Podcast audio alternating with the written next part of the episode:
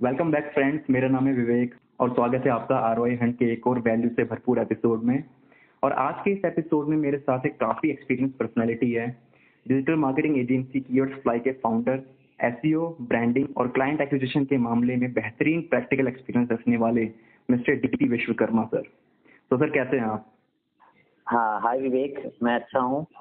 And thank you for introducing me and giving me a chance to participate in your podcast अगर आप अपने background के बारे में थोड़ा सा इंट्रोडक्शन में अगर दूँ आपकी ऑडियंस को जी। तो जैसा आपने बताया मेरा नाम दीपू विश्वकर्मा है और मैं एक फ्रीलांस डिजिटल मार्केटिंग कंसल्टेंट हूँ। और साथ में ही मैं एक एजेंसी रन करता हूँ जिसका नाम है कीवर्ड फ्लाई और इसके अलावा भी मैं अपने खुद के भी प्रोजेक्ट पे काम करता हूँ जैसे ब्लॉगर ब्लॉगर बस बैंक और भी कुछ अपकमिंग प्रोजेक्ट हैं जिन पे काफ़ी हम लोग काम कर रहे हैं मेरी पूरी टीम काम कर रही है। तो करेंटली हम लोग इसी काम इसी इसी चीज़ को परस्यू कर रहे हैं हम लोग। जी जी। और बहुत अच्छा लगा कि आप इस पॉडकास्ट में आए। तो सबसे पहले आप हमारी ऑडियंस को ये बताइए कि आप इस डिजिटल मार्केटिंग इंडस्ट्री में आए कैसे और एस आपके लिए एक मेन प्रायोरिटी कैसे बनी? एक्चुअली uh, uh, अगर इस चीज़ को मैं बताने लगा कि मैं डिजिटल मार्केटिंग में कैसे आया और किस तरीके से सारी चीज़ों को मैंने किया और एस को प्रायोरिटी पे कैसे रखा ये बहुत ही इंटरेस्टिंग भी है और बहुत ही लंबा सेशन हो जाएगा। तो मैं इसको शॉर्ट में रखता हूँ कि किस तरीके से मैं इस चीज़ में इन्वॉल्व हो गया। एक्चुअली मुझे पता नहीं था कि डिजिटल मार्केटिंग भी कोई चीज़ होती है आज से तीन साल पहले। और इस तरीके से ये मेरे इंटरेस्ट का एक फ़ील्ड है जिसमें मैं बहुत अच्छा कर सकता हूँ। तो जब मैं कॉलेज में था मैं एक इंजीनियरिंग बैकग्राउंड से हूँ मैं एक इलेक्ट्रिकल एंड इलेक्ट्रॉनिक्स इंजीनियर हूँ। हम्म। तो आ, जब कॉलेज का फ़र्स्ट ईयर था तो उस टाइम पे मुझे इतना तो समझ में आ गया था कि जिस फ़ील्ड में मैं हूँ जिस इंजीनियरिंग बैकग्राउंड में हूँ उसमें काफ़ी सेचुरेशन आ गया है और उसमें मैं बहुत अच्छा नहीं कर पाऊँगा। क्योंकि मेरे टेक्निकली मेरा इंटरेस्ट खत्म हो चुका था खासकर इलेक्ट्रिकल में। और मुझे कुछ नया स्टार्ट करना था कुछ नई फ़ील्ड में जाना था। तो इसी आ, इसी मेंटालिटी के साथ मैं एमएलएम के बिज़नेस में इन्वॉल्व हो गया। ठीक है? तो एमएलएम के बिज़नेस में मैंने काफ़ी टाइम काम किया तीन चार साल हमने काम किया मेरे फ्रेंड के साथ। तो उस टाइम में मुझे ये चीज़ें एनालाइज हो गई कि एक मार्केटिंग एंड सेल्स एक ऐसा फ़ील्ड है जिसमें कभी सेचुएशन नहीं आ सकता। इसका पैटर्न चेंज हो सकता है कि ट्रेडिशनल से डिजिटल हो गया डिजिटल से कोई नई फ़ील्ड आ गई या फिर उसके पैटर्न चेंज होते हैं। जैसे एमएलएम भी एक मार्केटिंग का एक बहुत ही यूनिक तरीका है। बिल्कुल। ठीक है? तो इस तरीके से मेरी जर्नी स्टार्ट हुई मार्केटिंग सेल्स में। But side by side engineering college में मैं और भी चीज़ों में इन्वॉल्व था। जैसे कि कॉलेजेस के इवेंट होते थे कि वहाँ पे आइडिया प्रेजेंटेशन होते थे कि आप अपने आइडियाज़ को लेके आओ और बताओ कि आप आप क्या यूनिक मार्केट में लेके आना चाहते हो? वहाँ पे उस टाइम पे मुझे जब मुझे पता भी नहीं था डिजिटल मार्केटिंग क्या होती है हम्म। मैं वहाँ पे अपने यूनिक वेबसाइट्स के बारे में लेके जाता था और एप्लीकेशन के बारे में लेके जाता था कंप्यूटर एप्लीकेशन के बारे में लेके जाता था कि ये चीज़ें मैं प्रेजेंट कर रहा हूँ ये चीज़ें मैं सोच रहा हूँ उसको मार्केट में लेके आया जाता है। अच्छा। और उस पर मुझे काफ़ी बहुत अप्रिशिएशन मिलता था। काफ़ी कई बार तो मुझे फ़र्स्ट प्राइज भी मिला है कॉलेज के डिपार्टमेंट लेवल पे। तो वो वो स्टेज था मेरा जिसमें बहुत मिक्सअप था। इंजीनियरिंग भी चल रही थी एमएलएम भी चल रहा था और ये सारी चीज़ें चल रही थी कॉलेज हम्म। लेवल पे। और साथ साथ में जब कॉलेज का फाइनल ईयर था तो वहाँ पे उस टाइम पे मैंने एक कंपनी ज्वाइन की थी as a intern work from home था। उसमें मैं एज ए कंटेंट राइटर और सोशल मीडिया मार्केटिंग के प्रोफ़ाइल पे काम कर रहा था। Okay. तो ये सारी चीज़ें कॉलेज में ही चल रही थी। लेकिन मुझे एग्जैक्ट नहीं पता था कि मैं क्या क्या क्या कर रहा हूँ इसका फ्यूचर क्या है और किस तरीके से इसके सारे चीज़ों को कनेक्ट करके उसको डिजिटल मार्केटिंग में लेके आना है। कॉलेज का फाइनल ईयर खत्म हुआ और फाइनल ईयर का जो फ़ेज़ होता है आपको भी अगर पता होगा ये प्लेसमेंट सेल्स में पूरा चला जाता है पूरा टाइम आप जॉब के लिए जाते हो रोज पोर्टफोलियो नया बनाते हो रोज तैयार होके जाते हो रिज़ल्ट होके आ जाते हो। तो जॉब हाँ तो जॉब का जो फ़ेज़ था वो पूरा साल यही चलता रहा कि कहीं भी मेरा प्लेसमेंट नहीं हुआ टेक खासकर टेक्निकल और आईटी फ़ील्ड में क्योंकि मैं टेक्निकली भी अच्छा नहीं था और मेरी कम्युनिकेशन बहुत ज़्यादा अच्छी नहीं थी एज ए जॉब प्रोफ़ाइल थी मेरी इंग्लिश भी अच्छी नहीं थी और जॉब के लिए आपको एप्टीट्यूड इंग्लिश रेज्यूम ये सारी चीज़ें वो रिटर्न में लेते हैं वो भी मेरा स्ट्रांग नहीं था हम्म, हम्म। तो रिजेक्शन बहुत ज़्यादा थी मेरे पास बहुत ही ज़्यादा थी तो मैंने क्या किया फाइनल ईयर के एंड होते होते मैंने उन कंपनीज़ में अप्लाई करना स्टार्ट कर दिया जिसमें मार्केटिंग सेल्स की प्रोफ़ाइल होती थी क्योंकि उस टाइम तक मैंने एमएलएम छोड़ चुका था मैं। तो मुझे जॉब चाहिए थी या फिर कुछ ऐसा प्रोफ़ाइल चाहिए था जिसमें मैं अपनी मार्केटिंग स्किल्स को यूज़ कर सकूँ। तो कुछ जॉब प्रोफाइल्स मैंने अप्लाई की जिसमें सेल्स मार्केटिंग में मेरी प्रोफ़ाइल सेलेक्ट हुई क्योंकि मेरा सेल्स का नॉलेज काफ़ी अच्छा था चार साल का। फ़ील्ड हम्म। में जिस तरीके से जिस तरीके से मैं सेल्स की प्रेजेंटेशन देता था वो इंटरव्यूअर को काफ़ी पसंद आता था। तो वो हम्म। लोग मुझे सेलेक्ट कर लेते थे। बट ये कॉलेज के खत्म होने के एक दो महीने के बाद तक मैं उसमें बहुत ज़्यादा अच्छा नहीं कर पा रहा था। अच्छा नहीं सपोज़ कि मुझे वो फ़ील्ड पसंद नहीं आ रही थी क्योंकि वो ट्रेडिशनल मार्केटिंग. आपको वन वन टू वन के मीटिंग करनी होती थी। आपको उनको प्लान समझाना है सेल्स करना है रिपोर्ट बनानी है। वो कुछ बहुत ज़्यादा ट्रेडिशनल होता था और मेहनत बहुत ज़्यादा थी उसमें। हम्म, हम्म। तो मैं बहुत एग्जॉस्ट हो चुका था उस चीज़ों से। मुझे जॉब भी नहीं करनी थी जॉब करनी भी थी। बहुत ज़्यादा कंफ्यूजन था। मुझे एक ऐसा फ़ील्ड चाहिए था जिसमें मैं जॉब भी एक जैसा एक टाइप का जॉब भी कर सकूँ। हम्म। साथ साथ मैं अपना बिज़नेस भी क्रिएट कर सकूँ और जो मेरी मार्केटिंग सेल्स स्किल्स है या फिर जो content writing social media marketing या फिर मैं जो नई वेबसाइट के बारे में कॉलेज टाइम पे बहुत क्रिएट बहुत ज़्यादा एक्टिव रहता था इन सब चीज़ों को लेकर उसका यूज़ कर सकूँ। तो ये ये काफ़ी कॉम्प्लिकेटेड फ़ेज़ चल रहा था मेरे टाइम पे मतलब कॉलेज के बाद एक दो महीने। उसी टाइम पे मुझे पता चले डिजिटल मार्केटिंग के बारे में। कि डिजिटल मार्केटिंग भी कोई चीज़ है जिसमें बहुत अच्छा कैरियर है बहुत अच्छा ग्रोथ है बहुत तेज़ी से इंडस्ट्री बढ़ रही है। तो मैंने फिर इसको इस पर स्टडी करना स्टार्ट किया। फिर मैंने कोर्स भी किया इसमें। तीन चार महीने का कोर्स किया उसके बाद मुझे एकदम से इंटरेस्ट आ गया कि नहीं नहीं करना है तो डिजिटल मार्केटिंग ही करनी है। क्योंकि इसकी दो तीन चीज़ें मुझे बहुत अट्रैक्ट लगती है। पहली कि आप डिजिटल मार्केटिंग में एक अच्छी चीज़ ये है कि आप कभी भी जॉब ज्वाइन कर सकते हो किसी भी प्रोफ़ाइल में क्योंकि डिजिटल मार्केटिंग में बहुत सारी प्रोफाइल्स है। As social media marketing email marketing content writer और कंटेंट मार्केटर बहुत सारी प्रोफाइल्स आप किसी भी प्रोफ़ाइल पे काम करके जॉब आसानी से ले सकते हो। दूसरी चीज़ ये है कि आपको जॉब अगर नहीं पसंद है आप फ्रीलांसिंग कर सकते हो। फ्रीलांसिंग में आपको आपको तीन चार प्रोजेक्ट अगर महीने के भी मिल जाते हैं तो आप इजीली आराम से घर बैठ के अपना काम चला सकते हो और बहुत अच्छे अर्निंग कर भी कर सकते हो। साथ साथ में ये है कि अगर आपको कोई स्टार्टअप करना है या कोई बिज़नेस करना है तो आप आज की डेट में डिजिटल मार्केटिंग बहुत ज़रूरी है उसको ग्रो हम्म। करने के लिए। तो ये सारी चीज़ें मुझे बहुत अट्रैक्ट करी इस वजह से मैं डिजिटल मार्केटिंग में फुल्ली इन्वॉल्व हो गया। अब एस पे आते हैं। एस क्यों मुझे अट्रैक्ट करती थी? एक्चुअली एस टेक्निकली और आर्ट टेक्निकल और आर्ट बहुत मिक्सअप है। ऐसा हम्म। नहीं बोल सकते एस प्योर टेक्निकल फ़ील्ड है या प्योर बिज़नेस फ़ील्ड है या प्योर आर्ट है वो बहुत मिक्सअप है। आप आप सब कुछ हिट एंड ट्रायल पे चलता है। और मैं इंजीनियरिंग हम्म। बैकग्राउंड से होते हुए जब मुझे ये चीज़ें लगती थी कि यार ये वेबसाइट कैसे टॉप पे दिख रही है। जी। और मैंने कोर्स भी किया था तो उसमें बहुत ज़्यादा चीज़ें बताई जा रही थी गूगल के बारे में गूगल के अपडेट के बारे में या गूगल के बैकग्राउंड के बारे में यूज़र्स के बारे में। तो मुझे बहुत ज़्यादा अट्रैक्ट लगी और मैंने डिसाइड कर लिया कि करना है तो पहले एस करना है। और वो करते करते करते काफ़ी टाइम जब मुझे लगा कि हाँ एस मेरी एक अच्छी फ़ील्ड है मैं इसमें परस्यू कर सकता हूँ तो मैंने एस हम्म। में कैरियर बनाना बना लिया अपना। ओके तो इस तरीके से आपको एस में इंटरेस्ट आया?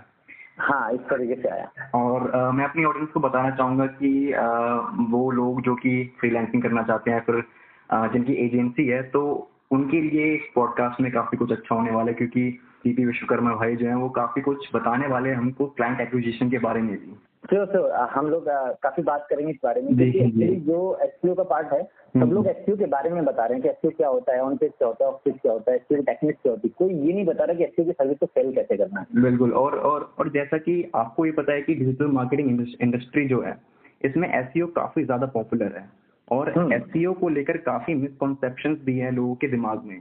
तो मतलब प्लीज़ बताइए कि एग्जैक्टली एसईओ है क्या? एक्चुअली अगर देखा जाए तो एसईओ सब कुछ नहीं है। पहले तो ये हमें क्लियर होना पड़ेगा। क्योंकि तो ये एक माइंडसेट बनाया गया है। या बनाया गया है ये अपने आप क्रिएट हुआ है। एक्चुअली जब गूगल को खुद समझ में आया कि जो यूज़र्स है इंटरनेट यूज़र्स है उसके सर्चेज बहुत ज़्यादा बढ़ रहे हैं। क्योंकि सबको पता है कि गूगल का जो मोस्ट आर है वो सर्च इंजन से ही आता है उसका। बिल्कुल। पेड एड से सर्च इंजन एड से। बाकी आज के तो हिसाब से देखा जाए तो डिस्प्ले एड भी काफ़ी पॉपुलर है बट उसका जो बिज़नेस स्टार्ट हुआ तो यहीं से स्टार्ट हुआ तो तो हम्म। जो एस का प्रोसेस है वो पूरा ये यूज़र यूज़र के ऊपर डिपेंड करता है कि यूज़र क्या सर्चेस करता है। जब इन सब चीज़ों को समझा गया गूगल की टीम समझी या फिर जो एस सॉरी जो मार्केटर्स थे उन्होंने ये समझा कि ये एक ज़रिया है इंटरनेट के यूज़र का यूज़ करके उस ऑडियंस का यूज़ करके एक अच्छी खासी अपनी सेल्स को ग्रोथ किया जा सकता है सर्विस या फिर अपने बिज़नेस को ग्रो किया जा सकता है। ये ये जो ये जो अगर देखा जाए तो ये भी काफ़ी पुराना है। ये इंडस्ट्री काफ़ी पुरानी है सीओ okay. तो वहाँ से चीज़ें स्टार्ट हुई हैं। अब मिसकंसेप्शन क्या है कि सिंपल से ये समझ लो कि आज के डेट से अगर बताया जाए तो दोनों साइड से है। क्लाइंट साइड से भी है और एक्सपर्ट साइड से भी है। एक्सपर्ट नहीं बोले अगर एक्टिव पर्सन बोले एक्टिव पर्सन की साइड से भी है। क्लाइंट के साइड से सबसे ज़्यादा क्या है कि वो लोग ये सोचते हैं कि कि एक एक्टिव पर्सन को हायर कर ले और उससे उसको बोल दे कि लो ये आप प्रोजेक्ट हैंडल करो ये कोई कॉस्टिंग उन्होंने डिसाइड कर दी उससे बेचारा बैकलिंग बनाया जा रहा है बैकलिंग बनाया जा रहा है। उसको पता भी नहीं है कि रिलेवेंट है या नहीं है। तो वो सिर्फ़ बैकलिंग के पीछे क्लाइंट भी बहुत ज़्यादा मोस्टली क्लाइंट मेरे पास भी आते तो वो सिर्फ़ कहते नहीं आ सारा कुछ तो ठीक है सिर्फ़ बैकलिंग बना दो आप। हाँ। तो वो बैकलिंग के ऊपर बहुत फोकस है जबकि बैकलिंग इतना वेटेज नहीं होता है एक्चुअली के लिए। और एक्सपर्ट साइट से क्या है कि वो लोग समझते हैं कि उन्होंने जैसे घिटी घिटी चीज़ें उन्होंने इंटरनेट से ब्लॉग पढ़ लिया यूट्यूब देख लिए या फिर कोई कोर्स कर लिया।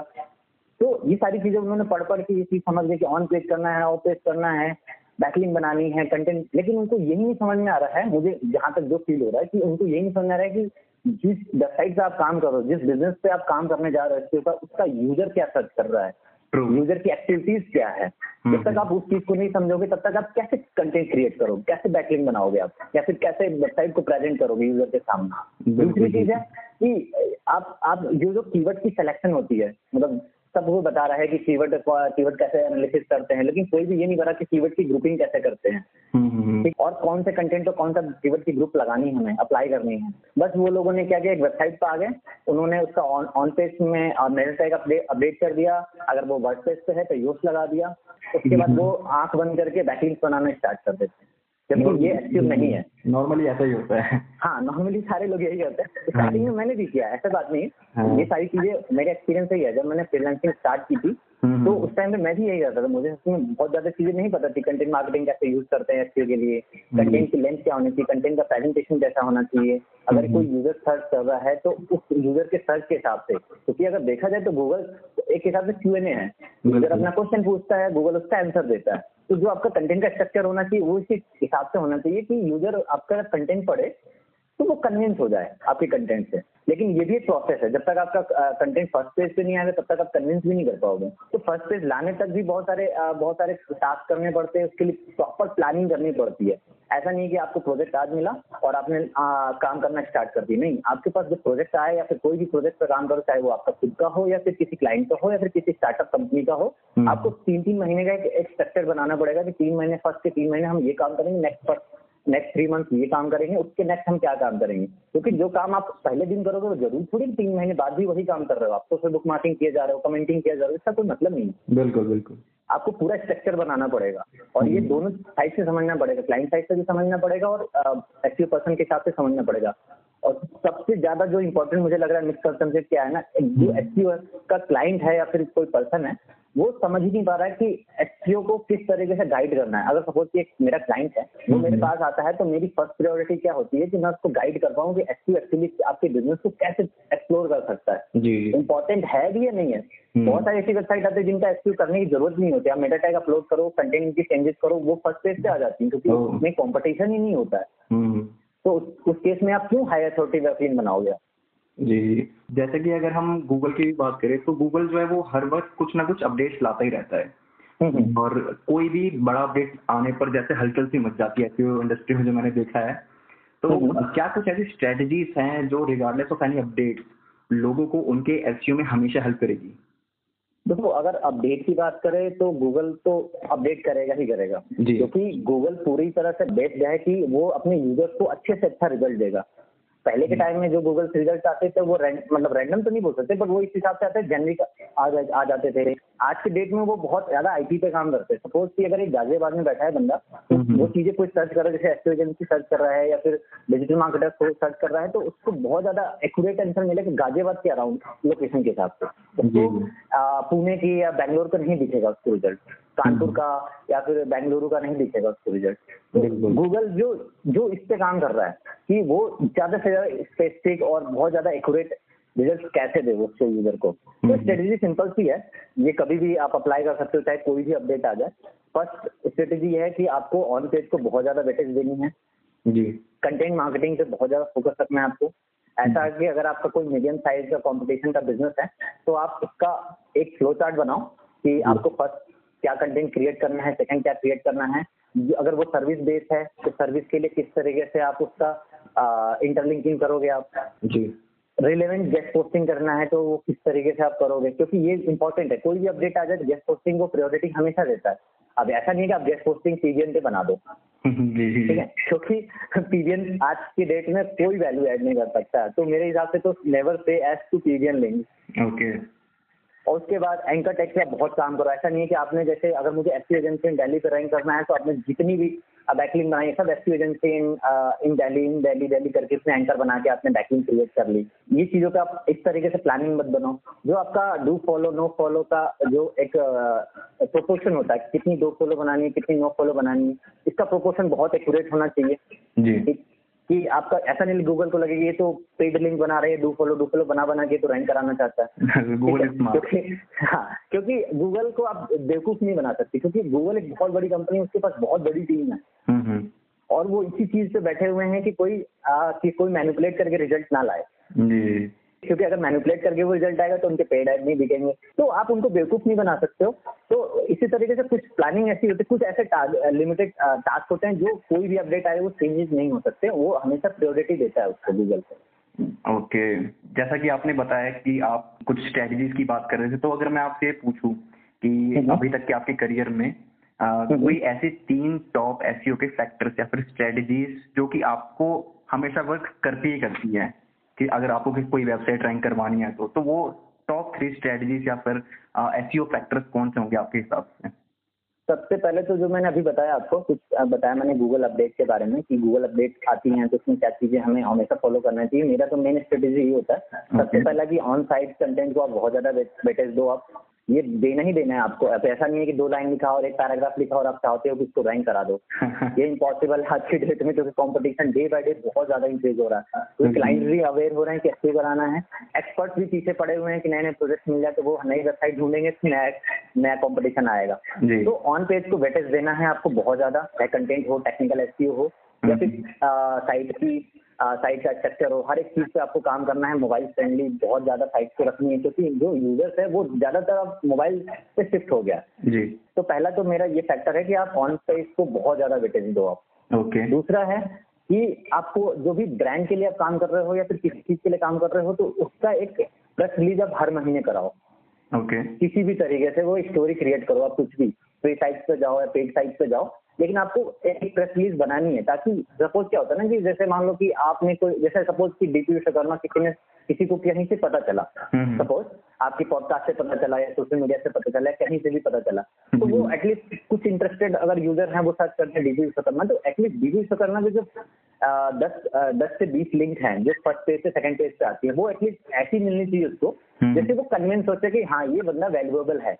एक्सपर्ट है या फिर कंसल्टेंट अच्छा है या फिर उसने बहुत अच्छा काम किया है। एक्यूरेट आंसर मिले उसको मतलब उसको पता चले कि हाँ मैंने क्या क्या किया है। इस तरीके से ब्रांड पोजिशनिंग करना बहुत इंपॉर्टेंट है आज की डेट में। क्योंकि यूज़र अगर सपोज़ कि कोई कीवर्ड प्राइस सर्च कर रहा है तो हम्म। अगर क्लाइंट को चाहिए कि कोई कंपनी है या एजेंसी है वो हमारे तीन महीने या छह महीने तक हमारा एस करेंगे तो उसको एटलीस्ट पता तो होना चाहिए कि कीवर्ड सप्लाई की पोजिशनिंग क्या है मार्केट में। बिल्कुल बिल्कुल। तो आपको इन चीज- चीज़ों पे काम करना पड़ेगा। तीसरा है कि आप गेस्ट पोस्टिंग पे बहुत ज़्यादा फोकस रहो क्योंकि डे बाय डे ये बहुत ज़्यादा कॉम्प्लिकेटेड मार्केट हो रहा है। आज की डेट में कोई भी फ्री लिंक नहीं देना चाहता है और कोई फ्री लिंक नहीं देगा तो आप गेस्ट पोस्टिंग कैसे करोगे? तो एक बहुत अच्छा स्ट्रक्चर बनाओ आपकी। मतलब सपोज़ की आपने क्या किया? कि एक कोई भी नीट की वेबसाइट है उससे कॉम्पिटिटर्स को निकाला। हम्म, कि हर एक कॉम्पिटिटर की एक अलग से एक्सेल शीट बनाओ आप। जी। कि इस कॉम्पिटिटर के इतने बैकलिंक्स है कौन से एंकर वाली बैकलिंक है कौन से डायरेक्ट यूआरएल वाली बैकलिंक है कौन से मतलब अनयूजुअल सा बैकलिंक बनाया गया है। तो सबकी एक प्रायोरिटी लिस्ट बनाओ आप। उस प्रायोरिटी लिस्ट के हिसाब से आप काम करना स्टार्ट करो। सपोज़ कि हर एक कंपनी या हर एक एक्सपर्ट ज़रूरी नहीं कि वो डीए बहुत अच्छे डीए वाली वेबसाइट से ही लिंक लाए वो कुछ भी करते हैं लिंक बनाने के लिए। तो जब आपके पास प्रायोरिटी होगा उसमें आपके पास दिखेगा कि हाँ एक डीए दस से कम वाली डीए वाली कौन कौन सी वेबसाइट है तीस से डीए वाली कौन कौन सी वेबसाइट है सिक्सटी से डीए वाली कौन कौन सी वेबसाइट है या उससे अबव वाली कौन कौन सी वेबसाइट है जहाँ से आपका कॉम्पिटिटर ने बैकलिंग बनाई है। तो हम्म। आपको बहुत ईजी होगा कि वो बैकलिंग ग्रैब करने के लिए। आप सोचो कि जो लोअर बैकलिंग है लोअर डीए वाली बैकलिंग है उसको आप इजीली से कन्विंस करके उनसे अपना बैकलिंग आप भी ले सकते हो। जी जी जी। ये आप प्लान लगा सकते हो। जो हायर अथॉरिटी वाली बैकलिंक है वहाँ पे आपको बहुत ज़्यादा एफर्ट देना पड़ेगा या फिर उनसे उस, उस जैसी रिलेवेंट वेबसाइट आपको खोज के लानी पड़ेगी। हम्म हम्म हम्म। तो ये तीन चार स्ट्रेटेजी जो मैंने आपको बताई ये बहुत ज़्यादा वर्क करती है। चाहे कोई भी अपडेट आ जाए या कुछ भी हो जाए आपको इस तरीके से काम आप कर सकते हो। बाकी तो ऐसे बहुत सारे टेक्निक्स है। क्योंकि एसईओ पूरा हिट एंड ट्रायल पे बेस्ड है। अब ये नहीं बोल सकते कि आप ये अप्लाई करो ये वेबसाइट रैंक हो जाएगी। ये अप्लाई करो ये रैंक हो जाएगी। आपको हमेशा कुछ ना कुछ इस तरीके से करना पड़ेगा कि आपकी वेबसाइट इंप्रूव हो। हम्म, और आ, काफ़ी बढ़िया स्ट्रेटजीज बताई आपने। और जैसा कि आप प्लानिंग की बात कर रहे थे मान लो कि कोई आर्टिकल लिखा हुआ है किसी चीज़ के ऊपर। अब मान लो कि मुझे उस चीज़ के ऊपर एक और आर्टिकल लिखना है सेम टॉपिक है। अब अगर हम फॉर एग्ज़ाम्पल अगर गूगल करेंगे how to clean my shoes इसके ऊपर हज़ार आर्टिकल्स निकल के आ जाएँगे। एक अगर बंदा चाहता है कि मुझे एक हटके कुछ आर्टिकल लिखना है और मुझे फिर उसको रैंक करवाना है। उसके बाद वो सोचते यार ये हज़ार आर्टिकल तो पहले से है कोई मेरा आर्टिकल क्यों पड़ेगा तो उसमें हम क्या ऐसा अलग कर सकते हैं उस अपने आर्टिकल में? या फिर कोई आपके पास सॉरी देखो ये चीज़ तो बहुत सिंपल है अगर समझने के पर्पज से मैं अगर बताऊँ तो। कि हम्म। किस तरह के देखो ब्लॉग्स तो हमेशा बढ़ेंगे और कंपटीशन तो हमेशा रहेगा। आप ये सोच के बैठोगे कि नहीं कंपटीशन बहुत ज़्यादा है और आ, मैं कैसे रैंक कराऊँगा? तो ये बहुत नॉनसेंस की बात है। क्योंकि कंपटीशन तो हमेशा ही बढ़ेगा और दिन पर दिन बढ़ता ही जा रहा है। जी। तो आप ये सोच के मत काम करो कि आ, मुझे रैंक कैसे कैसे कराना है ट्रैफ़िक कैसे उससे जनरेट करना। आप सिर्फ़ और सिर्फ़ यूज़र को समझना। अगर आपने बोला कि how to clean my shoes इस पर कोई आर्टिकल आपको लिखना है। तो उसके पहले ना सारे जो इससे रिलेटेड टॉपिक्स हैं या फिर रिलेटेड टाइटल हैं या रिलेटेड वेबसाइट है, उसकी पूरी लिस्ट बनाओ आप। एक हिसाब से कॉपी पेस्ट का बिज़नेस है। ठीक है कॉपी पेस्ट कैसे है? आपने किसी को का ब्लॉग एग्जैक्ट कॉपी कर दिया तो वो कॉपी बोल दिया गया। लेकिन आपने दस ब्लॉग से थोड़ा थोड़ा उठा के आपने बनाया तो वो बोला जाए रिसर्च है। मतलब ये हम लोग कॉलेज में भी करते थे हाँ। और ये एच में भी करते हैं। ऐसा नहीं बोल सकते आपकी एग्जैक्ट कॉपी देखो कॉपी पेस्ट सब करते हैं। ऐसा नहीं है कि किसी के दिमाग से सारी चीज़ें नहीं आ सकती कि नहीं नहीं ये सारी चीज़ें। या तो उसके एक्सपीरियंस से आएगा या फिर वो अदर ब्लॉग्स को पढ़ के वो चीज़ें क्रिएट करेगा। तो आपको प्रेजेंटेशन पे फोकस करना है। प्रेजेंटेशन कैसे? सपोज़ कि अगर कोई पर्सन है वो सोच सर्च कर रहा है कि how to clean my food तो इससे रिलेटेड क्या क्या टॉपिक्स बनाए जा सकते हैं। तो उस टॉपिक को आप ना अपने टाइटल में ले आओ कंटेंट के। जैसे मान लो कि आपने निकाला दस अलग अलग ब्लॉग मिले आपके पास उसी रिलेटेड टॉपिक से। उन दस ब्लॉग के जो मेन मेन टाइटल हैं या फिर मेन मेन हेडिंग से उसका एक बहुत अच्छा फ्लो चार्ट बनाओ कि स्टार्टिंग में क्या बताना है और एंड में क्या बताना है। जी और काफ़ी अच्छी बात कही आपने काफ़ी अच्छी बात यहाँ पे कही कि इंस्टेड ऑफ़ की टॉपिक क्योंकि टॉपिक तो काफ़ी सारे ऑलरेडी है प्रेजेंटेशन हाँ। पे फोकस करो चीज़ को क्योंकि प्रेजेंटेशन पे फोकस करो जी सपोज़ कि मैं आपको एग्जांपल के लिए बताता हूँ। हम्म। आप कभी भी आप मेरी जो कंपनी की वेबसाइट है एस एजेंसी इस एस एजेंसी इन डेली इस वाले कीवर्ड पे आप सर्च करना ये बहुत ज़्यादा कॉम्पिटेटिव कीवर्ड नहीं है। बट हम्म। बहुत अच्छा बिज़नेस जनरेट करके दे सकती है कीवर्ड क्यों? क्योंकि इंस्टेंट दिमाग में आने वाला कीवर्ड है। अब जो भी कॉम्पिटिशन तो देखो दस साल बीस साल से लोग एस करके वेबसाइट डिज़ाइन कराते हैं। अब ये सोच के सोचोगे कि मैं अपनी एजेंसी की वेबसाइट लेके आऊँगा और रैंक कैसे होगी। तो उसका सबसे अच्छा तरीका है कि आप सारी वेबसाइट को एनालिसिस करो कि उनके जो जो पर्टिकुलर कीवर्ड है उससे उन्होंने जो पेजेस वेब पेजेस बना रखे हैं उससे हम्म। किस तरीके से कंटेंट को कंटेंट बना रखा उन्होंने। और एक यूज़र है अगर वो एक्टिव एजेंसी सर्च कर रहा है तो उसके दिमाग में क्या क्या चीज़ें आ सकती है? मैं एग्ज़ाम्पल के लिए बताता हूँ आपको। हम्म। पहला कि सपोज़ कि आपने वेबसाइट की होम पेज पे ही रैंक कराना है कीवर्ड तो आपके जो होम पेज का जो स्ट्रक्चर होगा पहले स्लाइडर आएगा। स्लाइडर पे ही बहुत ज़्यादा कन्विंसिंग स्लाइडर्स होंगे। कन्विंसिंग सपोज़ की वी बूस्ट और आर इस तरीके से टाइटल होना चाहिए उसका कुछ अच्छी इमेजेस होनी चाहिए। उसके हम्म। नीचे आप इस तरीके से टाइटल ले सकते हो। Do you really search best S agency in Delhi या फिर इन इंडिया इसी उसके बाद आपने बहुत अच्छा सा पैराग्राफ लिखा कि आप क्यों बेस्ट हो। उसके नीचे आपने बताया कि क्या क्या सर्विसेस आप एस में दे रहे हो। उसके नीचे आप बताया कि आपने आपका एसपीओ का प्रोसेस क्या है। उसके नीचे आपने बताया कि जो आपका प्रोसेस है उस प्रोसेस में जो आपने काम किया उसमें आपकी क्लाइंट की टेस्टिमोनियल्स क्या है। उसके नीचे आपने एप्टीट्यूड डाल दिया कुछ एप्टीट्यूड कि जो दिमाग में एटलीस्ट आती आती है क्लाइंट की। ठीक है? वो एप्टीट्यूड डाल दिया। तो आप अगर स्ट्रक्चर देखोगे शुरू से एंड तक वो कन्विंसिंग है काफ़ी। हाँ कन्विंसिंग है और अगर आप गूगल के पर्पज से देखोगे तो आपने गूगल के सारे क्वेश्चन का आंसर दे दिया। ट्रू ट्रू और कंटेंट की लेंथ भी काफ़ी अच्छी हो गई। जी और जो सबसे इम्पोर्टेंट uh, फैक्टर है अगर कोई भी विजिटर आता है किसी वेबसाइट पे बेसिकली uh, अगर एजेंसी की वेबसाइट पे आए तो ट्रस्ट बिल्डिंग का फैक्टर और ये जो आपने हाँ. स्ट्रक्चर बताया है ये ये एक ट्रस्ट बिल्ड करता है एक ऑडियंस के माइंड में। हाँ वो एटलीस्ट आपको जब कॉल करे या ईमेल करे आपको एटलीस्ट आपकी वेबसाइट आने के लिए तो ऑलरेडी कन्विंस हो कि आप आप लोग अच्छा कर रहे हो क्योंकि आपकी वेबसाइट अगर रैंक हो रही है फ़र्स्ट पेज पे इट मीन आप एक्सपर्ट हो। इतना तो आप बोल सकते हो। दूसरी चीज़ है आपने कंटेंट बहुत अच्छा लिखा है और अगर कंटेंट पढ़ने के बाद आपका आप कोई क्लाइंट आपको कॉल करता है इसका मतलब कन्वर्जन आपका और बढ़ रहा है उसके दिमाग में। उसके बाद आपको किस तरीके से कन्विंस करना है उसको वो आपकी सेल्स टेक्निक है। यहाँ तक आने आने आपके पास एटलीस्ट क्लाइंट इतना कन्विंस हो जाना चाहिए आपको कि वो कॉल करे और आपसे डिस्कस करे अपने प्रोजेक्ट के बारे में। ओके गूगल भी गूगल भी यही चाहता है। कि कोई भी अगर यूज़र आता है और वो, आ, वो किसी वेबसाइट पर जंप करता है तो वो जंप करने के बाद उससे कन्विंस हो जाए और उस, उस ब्राउज़र को बंद कर दे। ना कि वो बैक जाके नए वेबसाइट ओपन करे और उसको देखे। ओके या और जैसा कि आप काफ़ी सक्सेसफुल एक आ, अपनी एजेंसी चलाते हैं एडवर्टाइजिंग एजेंसी कीवर्ड फ्लाई तो एसईओ के साथ साथ आप पेड एड्स भी करते हैं राइट तो uh, मैं आपसे ये पूछना चाहता हूँ कि पेड एड्स वर्सेस एसईओ ये काफ़ी ज़्यादा कभी कभार एक डिबेट का uh, ये टॉपिक बन जाता है तो आपके क्या ओपिनियन है इस चीज़ के ऊपर? देखो इसका मेरा बहुत सिंपल ओपिनियन है हम्म। कि एक इंडस्ट्री को आप दूसरे इंडस्ट्री से कंपेयर नहीं कर सकते। जी। कंपेयर नहीं कर सकते क्योंकि पेड एड्स की अलग बात है और एसईओ की अलग बात है। अगर देखा जाए पेड एड को हम अगर इन्वॉल्व ही ना करें तो एसईओ भी एक हिसाब से पेड है। एस फ्री नहीं है। आप देख सकते कि एस फ्री है और एस में पैसे लगा के सॉरी एस में किसी बंदे को हायर करके आप चाहो तो फ्री का ट्रैफ़िक जनरेट करके इम्पॉसिबल ये सोचना हम्म। इस तरीके से। क्यों? क्योंकि तो आप अगर एस सोच रहे हो अपनी वेबसाइट का तो एटलीस्ट आपको एक वेबसाइट होनी चाहिए। बिल्कुल। बहुत अच्छी वेबसाइट होनी चाहिए। मोबाइल फ्रेंडली होनी चाहिए बहुत अच्छा स्ट्रक्चर होना चाहिए नेविगेशन होना चाहिए कंटेंट बहुत कन्विंसिंग होना चाहिए। तो आपका आपका जो खर्चा आएगा अगर देखा जाए तो एस टी एक्सपर्ट को दोगे आप पैसे।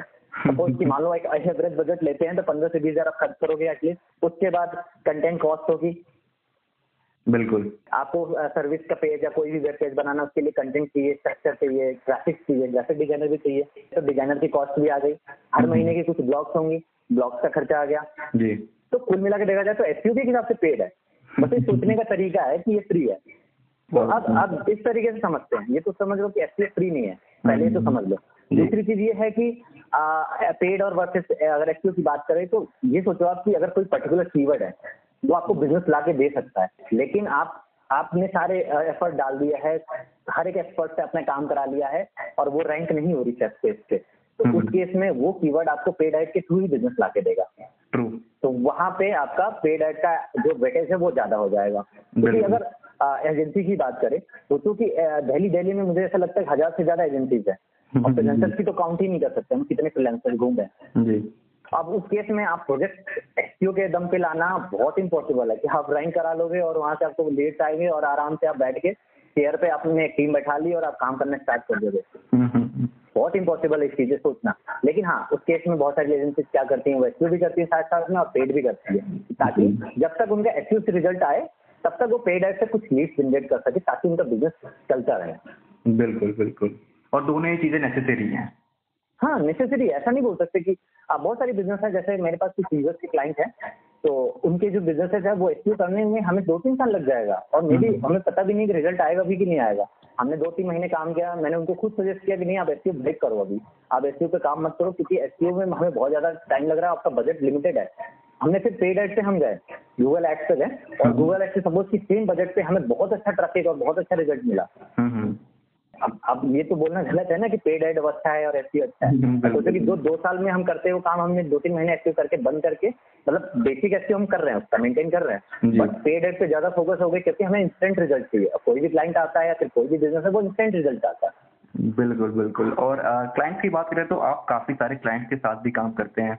तो कौन से ऐसे चैलेंजेस हैं जो कि काफ़ी कॉमन होते हैं जब कोई फ्रीलैंसिंग का कोई बिज़नेस स्टार्ट करता है या अपनी एजेंसी शुरू करता है? और आप आपके क्या एक्सपीरियंस रहे हैं और आप कैसे उसको टैकल करते हैं इन चैलेंजेस को क्लाइंट के साथ? अगर इसकी बात करें तो मैंने अपना बिज़नेस या फिर अपना career as a freelancer start किया था। तो मैं थोड़ा सा और अपने बैकग्राउंड के बारे में बताता हूँ। जब मैंने डिजिटल मार्केटिंग का कोर्स कंप्लीट किया था उसके बाद मेरी तभी भी कम्युनिकेशन की बहुत ज़्यादा प्रॉब्लम थी। कम्युनिकेशन इन द सेंस जो मैंने पढ़ा था डिजिटल मार्केटिंग में वो पढ़ा था सिर्फ़ मुझे। वो प्रैक्टिकल नॉलेज नहीं था मेरे पास। दूसरी सबसे ज़्यादा इंपॉर्टेंट है आप अगर डिजिटल एजेंसी में या फिर एड एजेंसी में हो तो आपके इंग्लिश में बहुत अच्छी पकड़ होनी चाहिए। जी। सबसे ज़्यादा पकड़ होनी चाहिए लिखने के टाइम कि आप किस तरीके से लिखते हो कम से कम वर्ड्स में। ठीक है? ठीक है ये बहुत ज़्यादा इंपॉर्टेंट है। तो वो चीज़ें मेरी मिसिंग थी। उसके बाद मैं इंटर्नशिप वगैरह के लिए अप्लाई करता था तो सेम चीज़ें प्रॉब्लम आती थी। वो मेरे आ, मेरे नॉलेज को समझते थे फिर वो मेरे कम्युनिकेशन को मैच करते थे और कोई चीज़ मैच नहीं होती थी तो मुझे रिजेक्ट कर देते थे। तो ये फ़ेज़ बहुत बेकार चला मेरा कि मुझे इंटर्नशिप भी नहीं मिलती थी। तो इसके बाद मैंने क्या सोचा कि नहीं नहीं इंग्लिश का कोर्स कर लेते फिर मैंने इंग्लिश का कोर्स किया। तो जब मैं इंग्लिश का कोर्स कर रहा था तो उस टाइम पे मैंने ब्लॉग राइटिंग सीखी थी।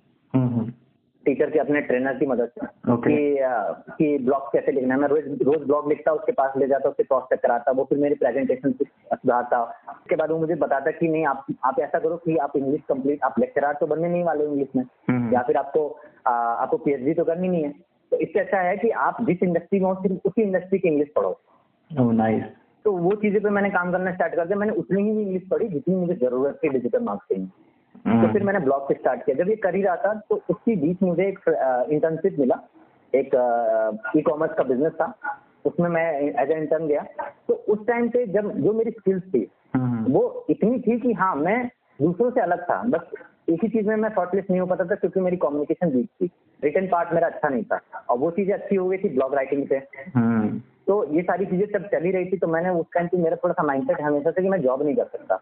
एटलीस्ट मुझे नाइन से छह वाली जॉब बहुत ही आ, समझ लो कि बहुत हेट है इस सब चीज़ों से। क्यों? क्योंकि मैं सोचता हूँ कि अगर मैं सुबह से बैठ के शाम तक काम करूँगा तो मैं ज़्यादा प्रोडक्टिविटी कर पाऊँगा। वो जो वो जब तभी होगा जब मैं अपने जगह पे बैठ के काम करूँगा। मुझे जाने आने की टेंशन नहीं होगी।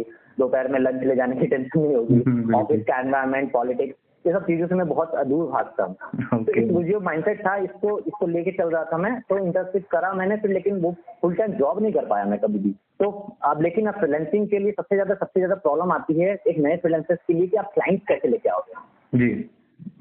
समझो कि एक नया फ्रीलांसर आज उसने डिजिटल मार्केटिंग चाहिए वो कैसे क्लाइंट पाएगा हम्म हम्म और वो फ्रेशर है तो कोई क्लाइंट उसको ट्रस्ट भी नहीं करेगा। जी। तो ये चीज़ें मुझे समझ में आ गई थी कि क्लाइंट लाना मेरे लिए बहुत मुश्किल है। तो मैंने क्या किया दो तीन चीज़ों पे काम करना स्टार्ट कर दिया। पहला, अपनी पर्सनल ब्रांडिंग पे काम करना बहुत ज़्यादा स्टार्ट कर दिया। मैं एज अ ब्लॉगर अपने आप को पोर्ट्रेट करने लगा इंटरनेट पे कि मैं एक डिजिटल मार्केटिंग ब्लॉगर हूँ, मेरे कुछ ब्लॉग्स हैं और मेरी स्पेशलिटी ये है। साथ साथ में मैंने क्या किया, एक छोटी सी एजेंसी ज्वाइन कर ली थी एसईओ की जिससे मुझे ये पता चल सके एटलीस्ट एसईओ एजेंसी वाले लीड कैसे लेके आते हैं। ओके क्योंकि जब तक आप जाओगे नहीं एनवायरमेंट में आपको उड़ के तो आएगी नहीं बात की नहीं नहीं ये चीज़ें ऐसे ऐसे होती हैं। आपको प्रैक्टिकली जाके करना पड़ेगा। जी। तो उस एजेंसी में मैंने कुछ महीने काम किया ज़्यादा दिन काम नहीं किया कुछ महीने दो तीन महीने ही काम किया और मैंने वहाँ से कुछ स्किल्स सीखी कि आपको लीड कैसे लेके आनी है। ये सारी चीज़ें चली रही थी कि मैंने फिर जॉब छोड़ा और फिर मैंने अपनी फ्रीलांसिंग स्टार्ट करी। लेकिन जब वही प्रॉब्लम आती है जब फ्रीलांसिंग आप स्टार्ट करते हो तो आपने कितना भी कुछ भी सीख रखा है लीड लाना बहुत ज़्यादा टफ है। जी। तो मैंने दो दो चीज़ें अप्लाई करी। लीड्स लाने के लिए। पहली अप्लाई करी कि कि आप सामने से अप्रोच करो क्लाइंट्स को कि आप आपको एस आता है और आप क्या कंट्रीब्यूशन कर सकते हो उनके हम्म। वेबसाइट के लिए। दूसरा है कि आप इनबाउंड मार्केटिंग का काम करो। इनबाउंड मार्केटिंग मतलब आप ब्लॉग बनाओ और कुछ ऐसे स्पेसिफिक सर्विस के पेजेस बनाओ अपनी वेबसाइट पे और उनको रैंक कराने की कोशिश करो। हम्म हम्म ओके ताकि कहीं ना कहीं से कुछ लीड्स आनी स्टार्ट हो जाए। तो ये सारी चीज़ें चली रही थी आप बताते हैं प्रॉब्लम क्या आती है? जब आपके पास लीड्स आती हैं और आपके पास एक अच्छा खासा क्लाइंट क्लाइंट की वो मतलब लीड्स आने लगती है और डिस्कशन स्टार्ट हो जाता है क्लाइंट से। तो सबसे बड़ा जो प्रॉब्लम आता है वो बजट का। ओके आज की डेट में सबको एक्सपर्ट चाहिए सबको बेस्ट कंसल्टेंट चाहिए बेस्ट एजेंसी चाहिए पर बजट कोई खर्च नहीं करना चाहता। ठीक है तो ये ट्रू है। हाँ। मैं मेरे पास तो ऐसे ऐसे डिस्कशन चैट हैं कि आपको दिखाऊँगा आप हंस जाओ हंसोगे कि ये क्या आप कह रहे हैं। वो उनकी स्टार्टिंग की चैटिंग ही ऐसी होती है we are looking for best consultant we are looking for best agency तो मेरा क्वेश्चन पहला क्वेश्चन ये उनसे यही होता है what is your per month budget okay तो बजट का डिस्कशन बहुत लंबा करना पड़ता है हमें क्योंकि जब तक आप क्लाइंट की जेब नहीं जानोगे कितने जेब में उसके पैसे हैं एसईओ के लिए खर्च करने के लिए तब तक आप उसको कन्विंस नहीं कर सकते अपने बेस्ट सर्विस के लिए या बेस्ट रिज़ल्ट के लिए। ठीक है? तो बजट डिस्कशन में बहुत प्रॉब्लम आती है इसमें आपको। एटलीस्ट सेल्स की स्किल्स चाहिए होगी एज ए फ्रीलांसर मतलब ऐसा है कि आप फ्रीलांसर हो एसईओ के तो ये नहीं है कि आपको आप सिर्फ़ उसे एसईओ सीखो आपको एसईओ की सेल्स भी सीखनी पड़ेगी। बिल्कुल बिल्कुल। कि कैसे कन्वर्ट करते हो। और आपके लिए बहुत ईजी अगर आप एसईओ इंडस्ट्री से हो क्योंकि आपको टेक्निकली पता है। आपको उसको कन्विंस कर सकते हो कि आपकी वेबसाइट पे क्या क्या कमी है। आप गिना सकते हो एटलीस्ट एक सेल्स का पर्सन है उसको नहीं पता कि उसकी वेबसाइट में क्लाइंट की वेबसाइट में क्या क्या कमी है। वो तो सिर्फ़ उसे अपना पैकेज बेचेगा। जी जी। तो ये प्रॉब्लम बहुत ज़्यादा आती है बजट को। दूसरी प्रॉब्लम आती है कि क्लाइंट जब आता है तो वो ट्रस्ट नहीं कर पाता आपको। जी। सपोज़ कि आप कितनी भी अपनी अपनी पर्सनल ब्रांडिंग कर रखा है या फिर बहुत अच्छा टॉप कर रखे है आपने बहुत कुछ सब कुछ कर रखा है लेकिन वो फिर भी आपको ट्रस्ट नहीं कर पाएगा ट्रस्ट क्यों नहीं कर पाएगा? क्योंकि ऐसी एक ऐसा इंडस्ट्री है जिसमें कोई गारंटी कार्ड नहीं देता। बिल्कुल। तो ट्रस्ट नहीं मिलता है क्लाइंट का। तो वो वो बहुत परहेज करता है पैसे खर्च करने के लिए। तो ये सबसे बड़ी प्रॉब्लम आती है जो इसी वजह से डिस्कशन बहुत लंबा चला जाता है। तीसरी चीज़ आती है कि ज़्यादातर क्लाइंट जो मेरे पास आते हैं मैं अपने एक्सपीरियंस से ही बता रहा हूँ वो कहते हैं कि नहीं नहीं आप कितने भी एक्सपर्ट हो कुछ भी हो अगर आप एक्सपर्ट हो तो आप फ्री सर्विस दो मुझे। Okay. आप मुझे ट्रायल दो। एक महीने का ट्रायल दो आप मेरी वेबसाइट रैंक करा दो उसके बाद मैं आपकी सर्विस लूँगा। काफ़ी ज़्यादा होते हैं। हाँ लेकिन ये किस तरीके से ये इलॉजिकल है। जी।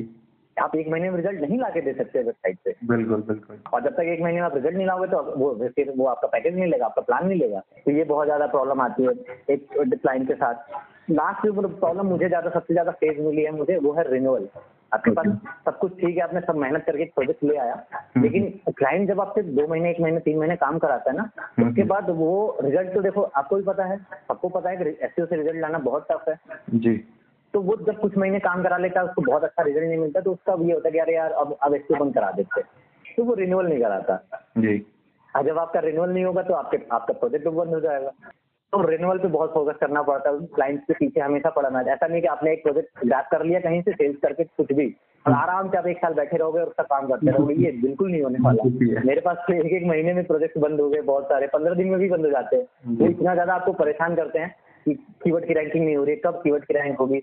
जबकि आपने सब कुछ कर रखा है उनको। गाइडिंग कर रखा है ई बुक दे रखे हैं आपने सेल्स फनल बना के दे दिया सब कुछ कंटेंट स्ट्रक्चर बना के दे दिया तीन महीने का प्लान बना दिया फिर नेक्स्ट तीन महीने का प्लान बना दिया फिर भी वो रिन्यूअल नहीं कराता एक छोटे सा और मुझे लगता है कि प्रॉब्लम है वो है कंटेंट का स्ट्रक्चर मतलब सपोज़ कि अगर कोई क्लाइंट आपके पास आता है हम्म, हम्म। तो वो आपकी वेबसाइट के कंटेंट के साथ आपको हाथ नहीं लगाने देगा। कहेगा नहीं जो वेबसाइट पे कंटेंट डली है वही रहेगी। जी। उसके साथ चेंज मत करो तुम जो करना है करो। अब सोचो कि आप जब ऑन पेज नहीं करोगे कंटेंट के साथ चेंजेस नहीं करोगे आप रैंक कैसे करोगे? जी जी बिल्कुल। तो ये कुछ है प्रॉब्लम्स हैं जो मैं बहुत ज़्यादा फेस कर रही है अभी भी कर रहे हैं हम लोग। चाहे कितने भी कुछ भी हम अच्छा कैंडिडेट बना लें लेकिन प्रॉब्लम रहेगी क्योंकि ये जेनरिक प्रॉब्लम है। ये हमेशा ही रहेगी। तो इसके लिए जो नए फ्रीलांसर्स हैं या एजेंसी रन करने हैं उनको ये चीज़ें समझनी पड़ेगी कि आप जो सर्विस प्रोवाइड कर रहे हो एटलीस्ट आप क्लाइंट को कैसे गाइड करते हो कैसे उनके साथ कनेक्टिविटी बना के रखते हो। क्या कॉन्ट्रीब्यूशन आप कर रहे हो? हर एक महीने की जो रिपोर्ट जाती है आपके पास, उनके क्लाइंट के पास तो आप उनको एटलीस्ट कन्विंस कर सको कि आपने चेंजेस किए हैं। जी जी जी, बिल्कुल। और अगर क्लाइंट्स की बात हम कर ही रहे हैं तो जो शुकर्मा भाई हैं तो क्लाइंट एक मैं कहता हूँ अगर तो कि क्लाइंट मैग्नेट है, आप तो गलत नहीं होगा, क्योंकि अगला जो क्वेश्चन है वो इसी चीज़ से रिलेटेड है कि हर मंथ तीन से पाँच हाई टिकट एस मार्केटिंग और कंसल्टिंग क्लाइंट्स आप किस तरीके से जनरेट करते हैं और जो इस इंडस्ट्री में जो नए फ्रीलांसर्स हैं वो किस तरीके से सेम चीज़ कर सकते हैं? आ, देखो ये तो बहुत अच्छा क्वेश्चन है। मतलब मुझे ऐसा लगता है इससे एजुकेट करना चाहिए। बट ये एक्चुअली बहुत लंबा सेशन हो जाएगा फिर ये भी। कि आप पूरी तरह से एक सेल्स फनल आप समझा रहे हो कि किस तरीके से आप एस या कंसल्टिंग की आप क्लाइंट लेके आ रहे हो। ठीक है? वो भी हाई टिकट आप बात कर। रहे हो हाई टिकट का मतलब मिनिमम जो उनका बजट हो पचास हज़ार एक लाख डेढ़ लाख मिनिमम हम्म। बजट की बात कर रहा हूँ। ऐसे क्लाइंट मार्केट में बहुत कम आएँगे आपके पास। और जो आएँगे वो बहुत ज़्यादा उनके स्ट्रिक्ट रूल होंगे रेगुलेशन होंगे। उनके साथ मीटिंग करना पड़ेगा आपको लगना पड़ेगा। लेकिन हाँ हम्म। कुछ टेक्निक्स हैं जो मैं अप्लाई करता हूँ। तो ऐसा करता हूँ कि मैं इसको डिवाइड कर देता हूँ समझाने के लिए कि किस तरीके से आप कर सकते हो। पहली चीज़ है कि आपको सबसे पहले ये समझना पड़ेगा कि आप जो क्लाइंट लेके आना चाहते हो किस मीडियम से लेके आना चाहते हो? इनबाउंड मार्केटिंग से लेके आना चाहते हैं आउटबाउंड मार्केटिंग से? हम्म। पहले मैं डिफरेंस समझा देता हूँ क्या होता है। इनबाउंड हम्म। मार्केटिंग मतलब आपने कुछ ऐसा पोर्ट्रेट कर रखा है इंटरनेट पे कि लोग आपके पास ढूंढ ढूंढ के आ रहे हैं आपके पास। कन्वेंस है ऑलरेडी कि आप अच्छी सर्विस देते हो। आउटबाउंड मतलब आप आप उनके पास जाते हो आप बोलते हो कि ये मेरी सर्विसेज़ है और हमने इसमें बहुत अच्छा कर रखा है आप हमारी सर्विस ले लो। Okay okay. एक छोटे से एग्ज़ाम्पल से समझाता हूँ मैं भी आपको पसंद है आपके ऑडियंस से। सपोज़ की एक मार्केट है। एक मार्केट है सौ दुकानें हैं उसमें। ऑडियंस भी मान लो हज़ार दो हज़ार ऑडियंस है वहाँ पे जो मार्केट में घूम रहे हैं। हम्म, हम्म। अब इनबाउंड मार्केटिंग समझाने के लिए मैं बताता हूँ। अब सपोज़ की एक दुकान वाला है उसने बहुत अच्छी ब्रांड बिल्डिंग कर रखी है अपनी। बहुत अच्छा बाहर बता रखा है ऑडियंस उसके बारे में अवेयर है ये बहुत हम्म। अच्छा प्रोडक्ट देता है फिर उसकी सर्विस बहुत अच्छी है। तो जो भी ऑडियंस है ना वो जिसको ज़रूरत होगी वो ऑटोमेटिक उसके पास जाएगा। तो वहाँ पे जो आपका कन्वर्जन होगा बहुत ज़्यादा हाई रहेगा। क्योंकि बिल्कुल। कस्टमर एक क्लाइंट आपके पास सामने से आ रहा है। जी। तो उसकी ज़रूरत है ना कि आपकी ज़रूरत है। तो इनबाउंड मार्केटिंग में यही है कि आप इस तरीके से काम करो कि क्लाइंट आपके पास है। दूसरा कंडीशन होता है आउटबाउंड मार्केटिंग आउटबाउंड मार्केटिंग में क्या होता है कि जैसे मेले है सॉरी मार्केट है। मार्केट। में ऑडियंस भी सेम है दुकान भी सेम लेकिन उसके बारे में लोग अवेयर नहीं है कि ये भी कोई दुकान से अच्छी अच्छी चीज़ें मिलती हैं अच्छी सर्विस है उसकी तो आपको जितने भी ऑडियंस है सबके पास जाना पड़ेगा ओके। कि मैं भी बेच रहा हूँ मैं भी बेच रहा हूँ मेरी सर्विसेज़ है आप ले लो मैं अच्छी कर रहा हूँ मैं आपको ट्रायल दे सकता हूँ मैं आपको फ्री सर्विस दे सकता हूँ मैं आपको डिस्काउंट दे सकता हूँ या फिर ये मेरी आ, मेरी एक स्पेशलिटी है। तो ये आपको हर एक ऑडियंस के पास जाना पड़ेगा हर एक क्लाइंट के पास जाना पड़ेगा और बताना पड़ेगा। फिर वहाँ पे जो कन्वर्जन होता है वो लो हो जाता है आपका। लो इसलिए हो जाता है क्योंकि वहाँ पे ज़रूरत आती है तो फिर आपको करना बिल्कुल। तो ये इनबाउंड मार्केटिंग एक सिंपल सा एग्जांपल है जो मैं समझता हूँ। मे बी इसका एग्जैक्ट डेफिनेशन कुछ एग्जांपल हाँ सिंपल तरीके से ये है। अब बताते हैं लीड कैसे लेके आनी है आपको? देखो इनबाउंड मार्केटिंग में सिंपल सा ये करना है कि आपको अपना ऑनलाइन पोर्टफोलियो तैयार करना है। ऑनलाइन हम्म। पोर्टफोलियो सपोज़ कि मैं एज अ कंसल्टेंट हूँ अगर एक्टिव कंसल्टेंट हूँ तो हम्म। मेरी खुद की वेबसाइट होनी चाहिए बहुत अच्छी जैसे मेरी सर्विसेज़ मेरे बारे में सब कुछ प्रॉपर और रियल होना चाहिए। Okay okay. ताकि आप किसी क्लाइंट को दिखा सको कि ये मेरी वेबसाइट है ये मेरी सर्विसेज़ है। अगर आपने रैंक करा लिया तो बहुत अच्छी बात है तब आपका कन्वर्जन और बढ़ जाएगा। दूसरा है कि आप उसका एसक्यू ज़रूर करो क्योंकि आप अगर एसक्यू कंसल्टेंट हो और आपने खुद की वेबसाइट नहीं रैंक करा पाए हो आप या फिर कुछ भी मैं नहीं बोल रहा हूँ कि कंसल्टेंट आप रैंक कराओ। एटलीस्ट आप कुछ ब्लॉग लिखो उनको रैंक कराओ ताकि आप दिखा सको कि आपने खुद की वेबसाइट क्या अच्छी किया हुआ बिल्कुल बिल्कुल। और भी आप चीज़ें कर सकते हो जैसे आप नेटवर्किंग करो इनबाउंड मार्केटिंग के लिए सपोज़ की आप हो आपका मेरा कनेक्शन बहुत अच्छा है। आप पेड एड में बहुत अच्छे हो या सोशल मीडिया में बहुत अच्छे हो ठीक है। और मैं एसईओ में बहुत अच्छा हूँ। आपके पास कोई क्लाइंट आता है तो आपके दिमाग में सबसे पहले कौन सा नाम आना चाहिए? आपका। विश्वकर्मा ठीक है? तो ये नेटवर्किंग आपको करनी पड़ेगी ताकि आपके जो क्लाइंट हैं वो आप ट्रांसफ़र कर सको मेरे पास ताकि मेरा जो भी सेल्स का जो एफर्ट है वो कम हो सके। क्योंकि आप खुद कन्विंस करो क्लाइंट को कि ये बहुत अच्छे पर्सन है इनकी बहुत अच्छी स्किल्स है आप इनके साथ काम कराओ आप। नेटवर्किंग बहुत इंपॉर्टेंट है इस इंडस्ट्री में क्योंकि दिन दिन पे दिन बहुत तेज़ी कॉम्पिटेटिव हो जा रही है मार्केट बहुत कॉम्पिटेटिव हो जा रहा है। अब आउटबाउंड मार्केटिंग में थोड़ी सी बात कर लेते हैं कि आपको किस तरीके से जनरेट करनी लीड आउटबाउंड मार्केटिंग एक तो बहुत ज़्यादा टफ है क्योंकि आप जब किसी के सामने जाते हो किसी के पास जाते हो अपनी सर्विसेज़ लेके हम्म, तो हम्म। वो उसकी ज़रूरत नहीं होती है आपकी ज़रूरत होती है। बिल्कुल। तो इसके लिए कुछ चीज़ें मैं जो समझता हूँ जिससे मैंने लिस्ट की है और करता भी हूँ कभी कभी एक तो हम्म। ये है कि आपको जितनी फ्रीलांसिंग साइट है सबसे बहुत एक्टिव रहना पड़ेगा। ओके। क्योंकि वहाँ पे प्रोजेक्ट भी भरा मार है। आपका पोर्टफोलियो अच्छा है आपका प्रोफ़ाइल अच्छा है और आपकी सेल्स स्किल थोड़ी सी अच्छी है कि आप कन्विंस कर सकते हो कस्टमर को या क्लाइंट को कि आपकी सर्विसेज़ अच्छी है और जो जो अमाउंट उसने डिसाइड किया है एक्टिव कराने के लिए वो आपकी आपकी सर्विसेज़ से सेटिस्फाई हो रहा है। मतलब आप जो प्रोवाइड करना चाहते हो सेटिस्फाई हो रहा है। तो वहाँ से आप बहुत अच्छा लीड लेके आ सकते हो। ओके। सोशल मीडिया पे बहुत ज़्यादा एक्टिव होना पड़ेगा आपको चाहे वो फेसबुक हो लिंक्डइन हो ट्विटर हो ठीक है या इंस्टाग्राम हो। हर एक जगह से लीड जनरेट की जा सकती है बहुत बहुत यूनिक तरीके से। सपोज़ की सोशल मीडिया की मैं बात कर रहा हूँ। तो एक ट्विटर है। ट्विटर का आप यूज़ कैसे कर सकते हो सोशल लीड जनरेशन के लिए? सपोज़ आपने क्या किया जितने भी पर्सन है जो बहुत ज़्यादा एक अच्छी अथॉरिटी रखते हैं कंपनी में सपोज़ की आपने यूएस मार्केट टारगेट किया ठीक है। आपने वहाँ पे क्या करे कुछ वेबसाइट या कुछ कंपनी की लिस्ट निकाली और उनके जो भी हायर अथॉरिटी उनको फॉलो करना स्टार्ट कर दिया। जी। किसी तरीके से आप उनमें इंटरेस्टेड हो जा रहे हो। जब आप उस पर इंटरेस्टेड दिखाओगे तो वो भी कहीं ना कहीं आपको इंटरेस्टेड होगा। बिल्कुल। जैसे वो इंटरेस्टेड होगा आप बता सकते हो कि मेरी इंटरेस्ट मेरी स्पेशलिटी क्या है। ओके। ये भी आप कर सकते हो। सेम चीज़ें आप लिंक्डइन पे भी कर सकते हो। फेसबुक में आप डायरेक्ट तो नहीं कर सकते क्योंकि फेसबुक थोड़ा सा पर्सनल हो जाता है। फेसबुक का जो ग्रुप है ठीक है वहाँ पे बहुत छोटे छोटे प्रोजेक्ट की क्वायरी आती है बट हाँ एटलीस्ट आप वहाँ पे एक्टिव हो सकते हो। जी। आप वहाँ पे जो भी वो तो बहुत मारा मारी है वैसे कि आप कोई भी पोस्ट आता है आई नीड एस सर्विस आज मेरा बजट दस हज़ार है पंद्रह हज़ार है। पचास लोग सौ लोग लग जाते हैं पीछे पड़ जाते हैं। लोग तो हज़ार वेबसाइट बनाते हैं।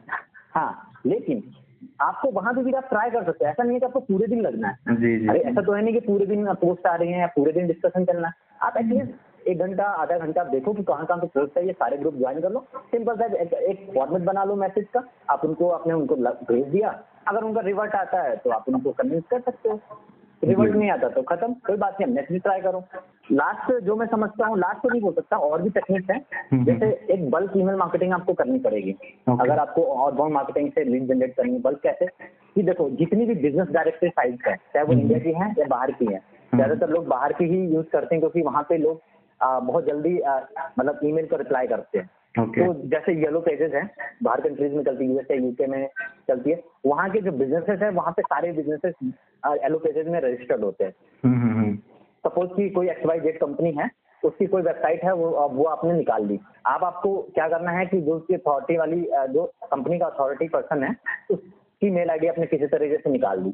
इस तरीके से डायरेक्टरी वाली वेबसाइट का यूज़ कर करके आपको एक ईमेल आईडी ईमेल एड्रेस का एक लिस्ट बनानी है। और उनको बल्क मेलिंग करनी है। जिनका रिवर्ट आ जाए फिर उनसे वन टू वन आप ईमेल मार्केटिंग करो चैट करो टाइप करो और उनसे कन्वर्ट आप कर सकते हो। बिल्कुल और और हर जो ईमेल लिस्ट होती है उसका कुछ ना कुछ कन्वर्जन रेट होता ही होता है। तो अगर आपके हाँ, पास एक ऐसा नहीं है। ईमेल लिस्ट है तो ऑब्वियसली आपके आपके पास कुछ ना कुछ रिप्लाई तो आएँगे। हाँ आएँगे आएँगे। अब इसमें ये तो मैंने बता दिया कि कैसे अप्रोच करनी है आपको। इससे पहले आपको ना बहुत लोगों को यही नहीं पता कि वो जिस इंडस्ट्री में है उसमें उसका मार्केट साइज़ क्या है। सपोज़ मैं आपको थोड़ा सा एग्जांपल देता हूँ कि एसईओ में कितनी अर्निंग की जा सकती है। मैं इस मार्केट से इसलिए अट्रैक्ट हुआ क्योंकि जब मुझे ये चीज़ समझ में आई कि नंबर ऑफ़ वेबसाइट जो पूरे वर्ल्ड में है वो मिलियंस में है अरबों में है। मतलब कि इतने क्लाइंट्स तो आपके रखे हुए हैं। और सबके तो ऐसे हुए नहीं है। नहीं।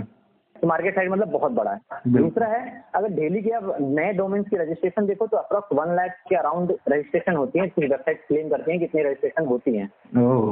अब सोचो कि इतनी मिलियंस वेबसाइट तो ऑलरेडी है। प्लस पर डे की अगर इतनी रजिस्ट्रेशन हो रही है मतलब कहीं ना कहीं वो वेबसाइट बनवाएगा। कहीं ना कहीं इसका एस भी होगा। तो जो मार्केट साइज़ है बहुत बड़ा है। अगर सब मिलकर भी एस करने लगे ना तभी भी इतना काम मार्केट में है कि हैंडल नहीं किया जा सकता। और उसके बाद मैं थोड़ा सा और ऐड करना चाहता हूँ कि आप क्लाइंट मतलब कन्वर्जन आप कैसे तीन से चार पाँच जो भी आप हाई टिकट कैसे जनरेट कर सकते हो उसके लिए आपको क्या करना पड़ेगा? एक आपको बहुत ज़्यादा मतलब कि कंटेंट का बनाना पड़ेगा जैसे फ्लो चार्ट जैसे कि आपको एक अच्छी सी पोर्टफोलियो बनानी है तो ताकि आप जो भी क्लाइंट आपसे इंटरेस्टेड हो रहा आपको दिखा सको। वो जो आप प्रपोजल या पोर्टफोलियो बना रहे हो वो डिटेल में होनी चाहिए। आपके पास प्लान होना चाहिए तीन महीने का क्या पहले दिन से लेके। नब्बे दिन तक आप क्या काम करने वाले हो? मतलब डे वाइज आपका प्लस लिस्ट होनी चाहिए। वो बहुत कम लोग बनाते हैं। सब लोग बना क्या दे देते हैं। ऑन पेज में टास्क करेंगे ऑफ़ पेज में टास्क करेंगे। डायरेक्टली पाँच सबमिट करेंगे। सोशल दो मार्केटिंग पंद्रह करेंगे। ठीक है दो ब्लॉग डालेंगे। दो ईमेल सबमिशन करेंगे। ठीक है? ऑन पेज में टाइटल ऐड करेंगे। रोबोट का सीएसपी ऐड करेंगे। साइट मैप बनाएँगे।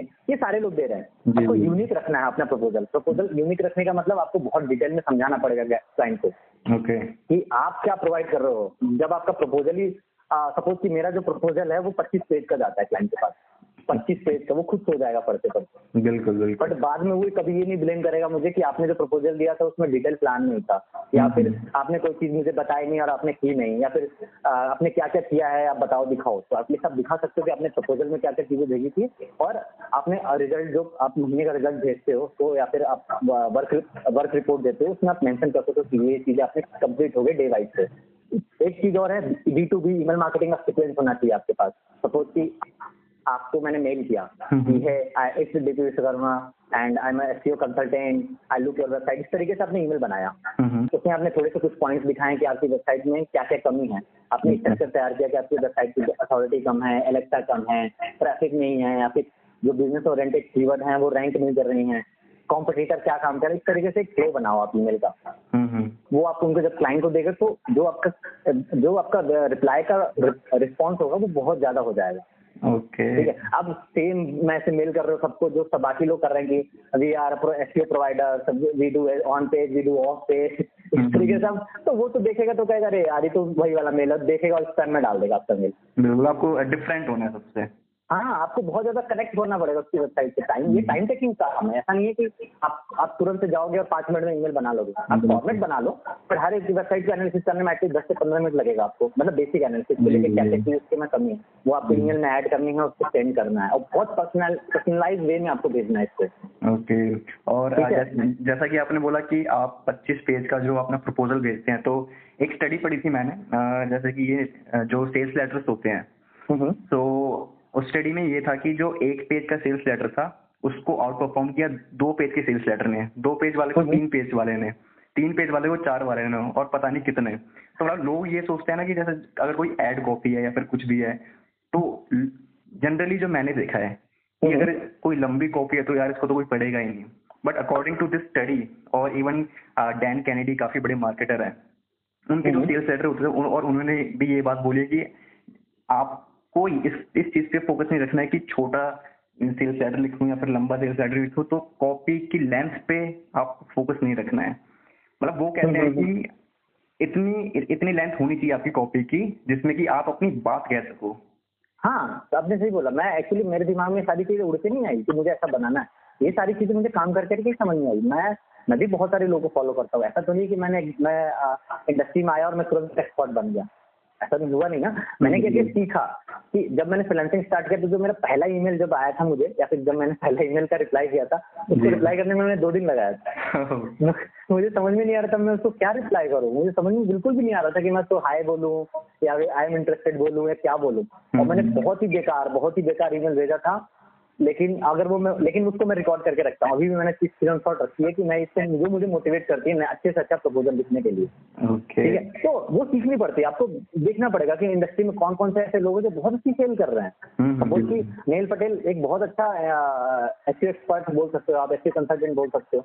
वो खुद की उनकी कंसल्टिंग है। जब उनकी कंसल्टिंग है उनका जो आप जाओगे ना वहाँ पे वेबसाइट पे वहाँ पे उन्होंने मेंशन कर रखा है कि आपका बजट से वो डिस्कशन स्टार्ट करते हैं। कि आपका कितने डॉलर से आपका आपका मंथली बजट है। तो हम्म, कि हम्म, वहाँ पे जो- सोचो कि जब आपने वहाँ पे फिल किया सारा फॉर्म तो बजट आपने मेंशन किया तो प्रपोजल भी तो उसी हिसाब से आएगा ना? बिल्कुल आप सोचो कि वहाँ आपने मेंशन कर दिया कि मेरा पचास डॉलर का बजट है तो आपको थोड़ी वो कन्विंस करेगा नहीं आप मेरी सर्विस ले लो लेकिन आप अगर वहाँ पे मेंशन करोगे मेरा हज़ार डॉलर है दो हज़ार डॉलर है पाँच हज़ार डॉलर है तो आपको वो डिटेल में आपसे सारी से डिस्कशन करेंगे। वो अब हज़ार डॉलर का मतलब समझो बहुत बड़ा अमाउंट है। तो प्रपोजल भी तो उसी हिसाब से जाएगा ना कि आप कितने ब्लॉक डालोगे कितना काम करोगे क्या क्या चीज़ें ऐड करोगे। तो आपको समझना पड़ेगा इस मार्केट को। क्लाइंट को समझाना पड़ेगा। और सबसे अच्छी बात है क्लाइंट का पॉकेट देखना पड़ेगा कि उनके जेब में कितने पैसे वो कितना खर्च करना चाहता है। और कई बार तो ऐसा भी होता है कि क्लाइंट जो है वो खर्च करने के लिए रेडी है मतलब उसके पास वो स्पेंडिंग पावर है बट वो फिर भी नहीं करता वो इसीलिए क्योंकि जो पहले जो उनके उन, उन, उनके पास एजेंसी हाँ। बना चुकी हैं तो वो जो एक्सपीरियंस हुआ है उनको उसकी वजह से। एक्चुअली ये प्रॉब्लम इसलिए आ रही है क्योंकि अगर देखा जाए पूरे इंडिया की बात करें जाए तो सबसे ज़्यादा जो प्रोजेक्ट आते हैं या फिर सबसे ज़्यादा जो एजेंसी है वो दिल्ली एनसीआर में अब यहाँ पे क्या है प्रोजेक्ट लेने के चक्कर में सेल्स करने के चक्कर में वो कुछ भी उठा लेते हैं। आप वो कुछ भी उठा लेते, कोई बजट तो उठा लेते अब इस तरीके से आपको समझना पड़ेगा कि कोई भी क्लाइंट आता है, चाहे वो पाँच हज़ार रुपए खर्च कर रहा है, पचास लाख रुपए खर्च कर रहा है महीने का। एटलीस्ट उसकी उम्मीद है आपसे। ऐसा नहीं है कि वो क्लाइंट वो खर्च करना नहीं चाहता है या फिर उसका बजट नहीं है। बहुत सारे लोग ऐसे होते हैं जिनके पास बहुत अच्छा सब कुछ प्लान होता है लेकिन बजट नहीं होता। सपोज़ कि मैं हूँ अगर मुझे बिज़नेस स्टार्ट करना है तो हम्म। मैं सारा पैसा थोड़ी एक बिज़नेस में लगा दूँ। हम्म, नहीं लगाऊँगा ना। मैं भी तो फूक फूक के कदम रखूँगा। तो ये चीज़ें हमें समझना पड़ेगा। जैसे जब प्रोजेक्ट लेने के टाइम में है वही चीज़ें हमें उन्हें भी समझाना पड़ेगा। समझाना कि मेरा कोर्ट है जिस तरीके से मैं बोलता हूँ जब क्लाइंट मेरे पास आते हैं कि result is directly proportional to budget हम्म, हम्म, कि आप जितना इन्वेस्टमेंट करोगे रिज़ल्ट उसी ओरिएंटेड आएगा। लेकिन जो बजट आपने डिसाइड किया उस बजट में क्या क्या रिज़ल्ट आ सकता है एक्सपेक्टेशन क्या है वो आपको बहुत क्लियरली समझाना पड़ेगा। सपोज़ कि अगर एक पर्सन है वो महीने का पाँच हज़ार खर्च कर रहा है तो मे भी उसको कुछ कीवर्ड को रैंक कराने में एक साल लग सकता है। जी। अगर कोई पर्सन पचास हज़ार खर्च कर रहा है तो उसको दो महीने में भी आ सकता है तीन महीने में भी आ सकता है। बिल्कुल बिल्कुल। तो इस तरीके से उसको गाइड करना पड़ेगा आपको ताकि वो हम मतलब क्लाइंट को बेवकूफ़ नहीं बना सकते कि अरे प्रोजेक्ट ले लेते हैं काम करते हैं और बंद हुआ तो बंद हुआ कोई बात नहीं हम नया देख लेंगे। ये बहुत गलत तरीका है मार्केट में और दिल्ली एनसीआर में मैं ऐसा फील कर रहा हूँ कि बहुत ज़्यादा हो रहा है। तो इसी वजह से क्लाइंट परेशान है मेरे पास भी आते हैं कुछ तो अम, वो खुद ही इतना ज़्यादा फ्रस्ट्रेटेड होते हैं कि वो ट्रस्ट नहीं कर पाते कि आप भी अच्छा काम करके दोगे। तो मैं जब उनको डिस्कशन चलता है मैं एकदम स्क्रैच से उठाता हूँ उनका डिस्कशन उसकी बेसिक नीड जानना चाहता हूँ कितना इन्वेस्टमेंट करना चाहता है कितना उसके दिमाग में क्या टाइम सेट है कि वो कितना टाइम तक कराना चाहते हैं सब कुछ मैं मुझे आपको एक हिसाब से यूज़र साइकोलॉजी समझनी पड़ेगी। बिल्कुल। उसके हिसाब से डिस्कशन करो एक ट्रस्ट दो कि आप रिज़ल्ट लाओ ना लाओ रिज़ल्ट की गारंटी नहीं दे सकते हो लेकिन काम की गारंटी दे सकते हो। जैसे मैंने बोला कि मेरा प्रपोजल 25 कॉपी का होता है इसी तरीके से जो मेरा वर्क रिपोर्ट है वो 10 पेजेस का होता है दस से बीस एक्सल सीट की होती है। उसमें हर एक डिटेल दी जाती है क्लाइंट के पास कहाँ पे क्या काम किया हमने क्या सोचा क्या उसका हर एक चीज़ का डिस्क्रिप्शन देना पड़ता है मैं देता हूँ। जैसे सपोज़ कि आपने बता दिया एलेक्सा रैंक आपकी आपकी मान लो दस हज़ार है और हमने काम किया जब हमने काम स्टार्ट किया तो वो स्ट्रेंथ बारह हज़ार की पंद्रह हज़ार की। को क्या पता एलेक्सा रैंक क्या होता है? बिल्कुल बिल्कुल। बहुत सारे लोगों को नहीं पता है एलेक्सा तो आपको नीचे डिस्क्रिप्शन लिखना पड़ेगा उसको कि एलेक्सा रिंग क्या होता है ताकि जब आपकी रिपोर्ट पड़े तो हम्म। एटलीस्ट आप पे ट्रस्ट बना सके कि जो वो एक महीने की सोच के आया है वो एटलीस्ट छह महीने तक कन्वर्ट हो जाए आपका जी जी जी। और आपसे तो वैसे काफ़ी ज़्यादा और भी बातें कर सकता हूँ बट आई गेस टाइम ज़्यादा हो रहा है तो uh, एक सवाल ये कि अगर आप इस जो ये जो डिजिटल मार्केटिंग इंडस्ट्री है इसमें हम्म। ऑल ओवर अगेन स्टार्ट करते तो क्या एक हाँ, हाँ। एडवाइस खुद को दोगे अगर मुझे फिर से अगर स्टार्ट करना है अपना डिजिटल मार्केटिंग कैरियर सब कुछ हम्म।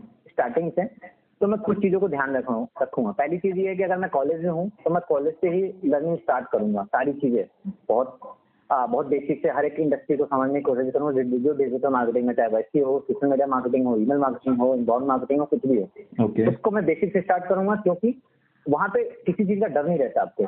कि आप कुछ नया लर्न कर रहे हो या फिर आपका कैरियर डूब जाएगा या फिर क्या हो जाए क्योंकि एटलीस्ट जब तक आपका कॉलेज का तीन चार साल होता है उसमें आप बहुत अच्छी लर्निंग कर सकते हो। चाहो तब छोटे छोटे प्रोजेक्ट बना सकते हो या फिर छोटे छोटे प्रोजेक्ट भी आप पिक करके उस पर काम कर सकते हो ताकि कॉलेज से कॉलेज जब आपका खत्म होता है एटलीस्ट आपके एक और बैकअप बन जाए कि आप इस इंडस्ट्री में भी जा सकते हो।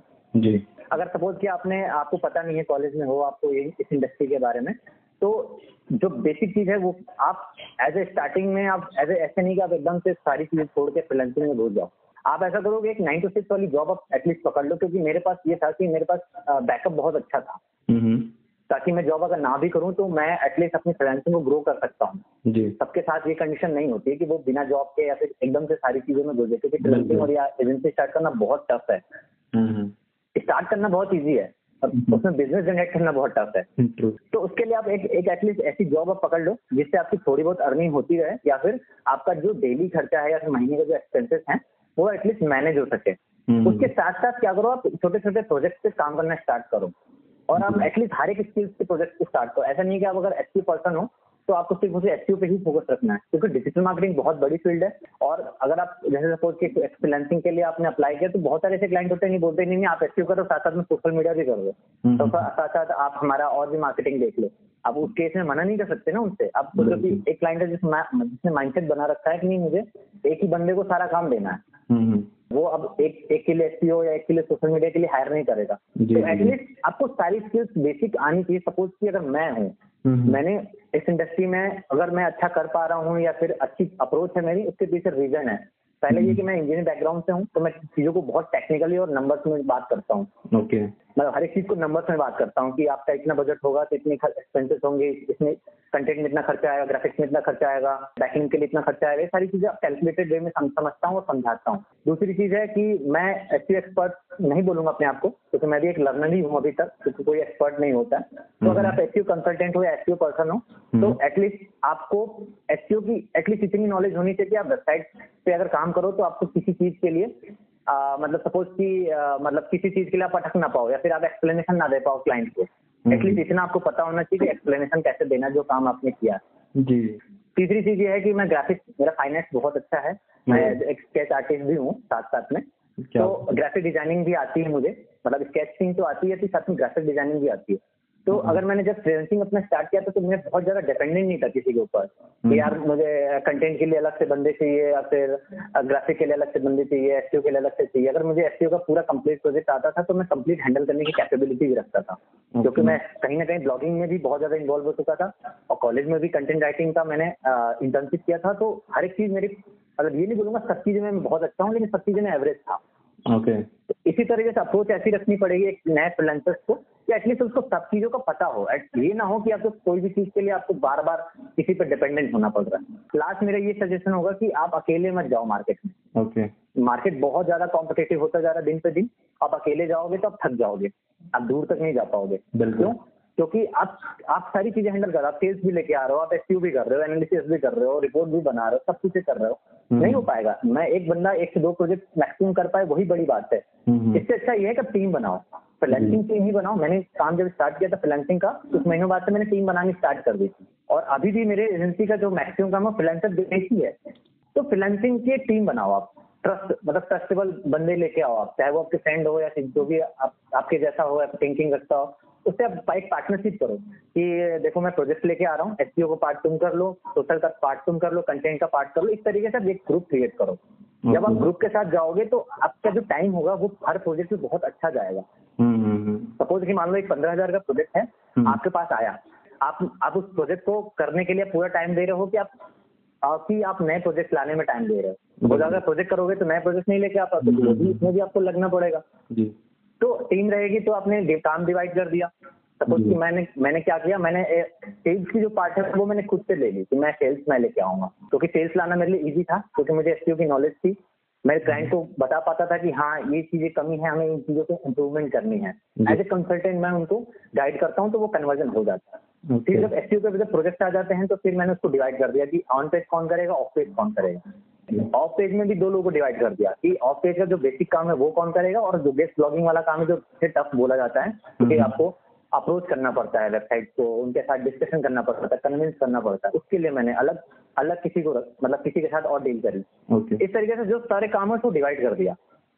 आप क्या होता है कि आप एक ही प्रोजेक्ट पे सपोज़ आपके पास दस प्रोजेक्ट ही आते हैं आप बहुत आराम से उसको मैनेज कर सकते हो। और साथ साथ में नई नई सेल्स भी लेके आ सकते हो। जी। तो टीम के साथ जाओ। मेरा यही सजेशन होगा कि टीम के साथ जाओ कोई भी नया फ्रीलांसर हो छोटी सी टीम बनाओ पर टीम के साथ जाओ। अकेले मत भागो। ओके काफ़ी अच्छी एडवाइस दी आपने। और काफ़ी अच्छा लगा विश्वकर्मा भाई कि आप मेरे इस पॉडकास्ट पे आए और काफ़ी वैल्यूएबल नॉलेज इस ऑडियंस के साथ शेयर करी। मतलब बताइए कि जो ऑडियंस है अगर वो आपसे कनेक्ट होना चाहती है या फिर आपसे कुछ पूछना चाहती है वो कहाँ पे कनेक्ट हो सकती है? थैंक यू विवेक एक तो इतना मुझे टाइम देने के लिए कि आपके साथ डिस्कस कर सकूँ और सारी चीज़ें दे सकूँ आपके ऑडियंस को। क्योंकि जो चीज़ें मुझे लगता है कि एक ऑडियंस को बतानी चाहिए वो आज की डेट में कोई बात नहीं कर रहा है इस बारे में। तो इसके लिए मैं कुछ प्लान मैंने कर रखा है फ्यूचर में चाहे वो बुक के फॉर्म में हो या ट्रेनिंग सेशन के फॉर्म में हो जिसमें मैं सेल्स की नॉलेज एटलीस्ट दे सकूँ। ओके और जहाँ तक अप्रोच की बात है कि कौन मुझसे कैसे कनेक्टेड हो सकता है मैंने इंटरनेट पे सब कुछ सब कुछ एक्सप्लोर कर रखा है। आप मेरे नंबर आराम से निकाल सकते हो मेरे मेल ईमेल आईडी निकाल सकते हो। हर एक सोशल मीडिया पे मैं एक्टिव हूँ चाहे वो फेसबुक पेज हो फेसबुक प्रोफ़ाइल हो लिंक्डइन हो ट्विटर हो इंस्टाग्राम हो पिंटरेस्ट हो हर एक जगह पे मैं एक्टिव हूँ। कहीं पे भी बस आप मेरा नाम डालोगे डीपी विश्वकर्मा आगे लिखोगे ट्विटर मेरी प्रोफ़ाइल आ जाएगी क्योंकि मेरा नाम ही यूनिक है। जी जी जी। ठीक है। तो आप वहाँ तो इजिली आप मुझे मेरा कांटेक्ट निकाल सकते हो। ज़्यादातर मैं एक्टिव फेसबुक पे ही होता हूँ तो आराम से कोई भी मुझे फेसबुक अप्रोच कर सकता है या फिर अगर किसी को बहुत ज़्यादा मतलब बहुत ज़्यादा डिस्कशन करना है मेरे से तो अब वो मेरा नंबर व्हाट्सएप नंबर भी अवेलेबल है मेरी कंपनी के वेबसाइट पे भी अवेलेबल है मेरी पर्सनल वेबसाइट पे भी अवेलेबल है वहाँ से वो मुझे लेके व्हाट्सएप चैट करके थ्रू मुझे बात कर सकता है। ओके तो आ, मैं शो के शो नोट्स में आपकी सारे सोशल मीडिया प्रोफ़ाइल आपके नंबर और ईमेल आईडी जो है वो लिंक कर दूँगा ताकि जो ऑडियंस है अगर आपसे वो कनेक्ट होना चाहते हो उनके लिए इजी हो जाए। हाँ तो सर आप दे देना। क्योंकि एक्चुअली जो स्टार्टिंग सपोज़ जो बच्चा स्टार्ट करता है फ्रीलांसिंग या एजेंसी तो एक्चुअली पता ही नहीं होता करना कैसे बिल्कुल बिल्कुल। ठीक है? और एजेंसी स्टार्ट करना बहुत इजी है बहुत ही इजी है। कोई हम्म। बहुत बड़ा इन्वेस्टमेंट नहीं है। तो या फिर फ्रीलांसिंग स्टार्ट करना ऐसे स्टार्ट करना बहुत ईजी बस ये कि एक एक अच्छा खासा डेडिकेशन के साथ आपको काम करना पड़ेगा। आपको पोर्टफोलियो पे बहुत काम करना पड़ेगा। उसके लिए आपको डिस्कशन करना ही पड़ेगा। चाहे आप ग्रुप में जाकर डिस्कशन करो या फिर किसी को आप अपना पर्सनल कोच बना लो या बिज़नेस कोच बना लो। हम्म, हम्म, जिससे उनकी एक्सपीरियंस से आप जो गलतियाँ कर रहे हो जैसे मैंने भी बहुत सारी गलतियाँ की ऐसा तो है नहीं कि मैं एकदम से सारी चीज़ें एकदम परफेक्टली करता है मैंने बहुत सारी गलतियाँ की।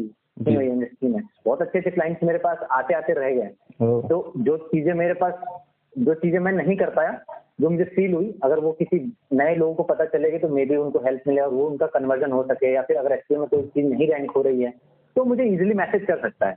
इसके लिए मैं ओपन हूँ। Okay okay. काफ़ी अच्छी न्यूज़ है ये। कोई नया पॉडकास्ट करेंगे हम साथ में?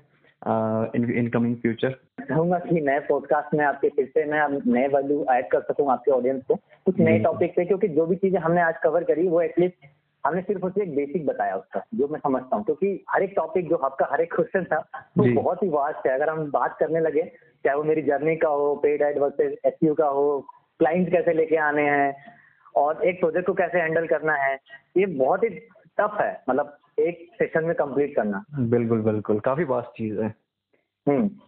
सो टू माय ऑडियंस अगर आपको uh, कोई भी ऐसी चीज़ है जिसके बारे में और ज़्यादा डिटेल में जानना है तो आप मुझे या तो मैसेज कर सकते हैं ईमेल कर सकते हैं या फिर जहाँ पे मैं ये ये पॉडकास्ट डालूँगा तो वहाँ पे कमेंट में आप वो चीज़ कमेंट कर सकते हैं। So thank you DP Vishwakarma भाई पॉडकास्ट में आने के लिए। थैंक यू आपको भी। आपने मुझे मौका दिया। मेरे साथ कुछ चिट चैट करा आपने। Thank you.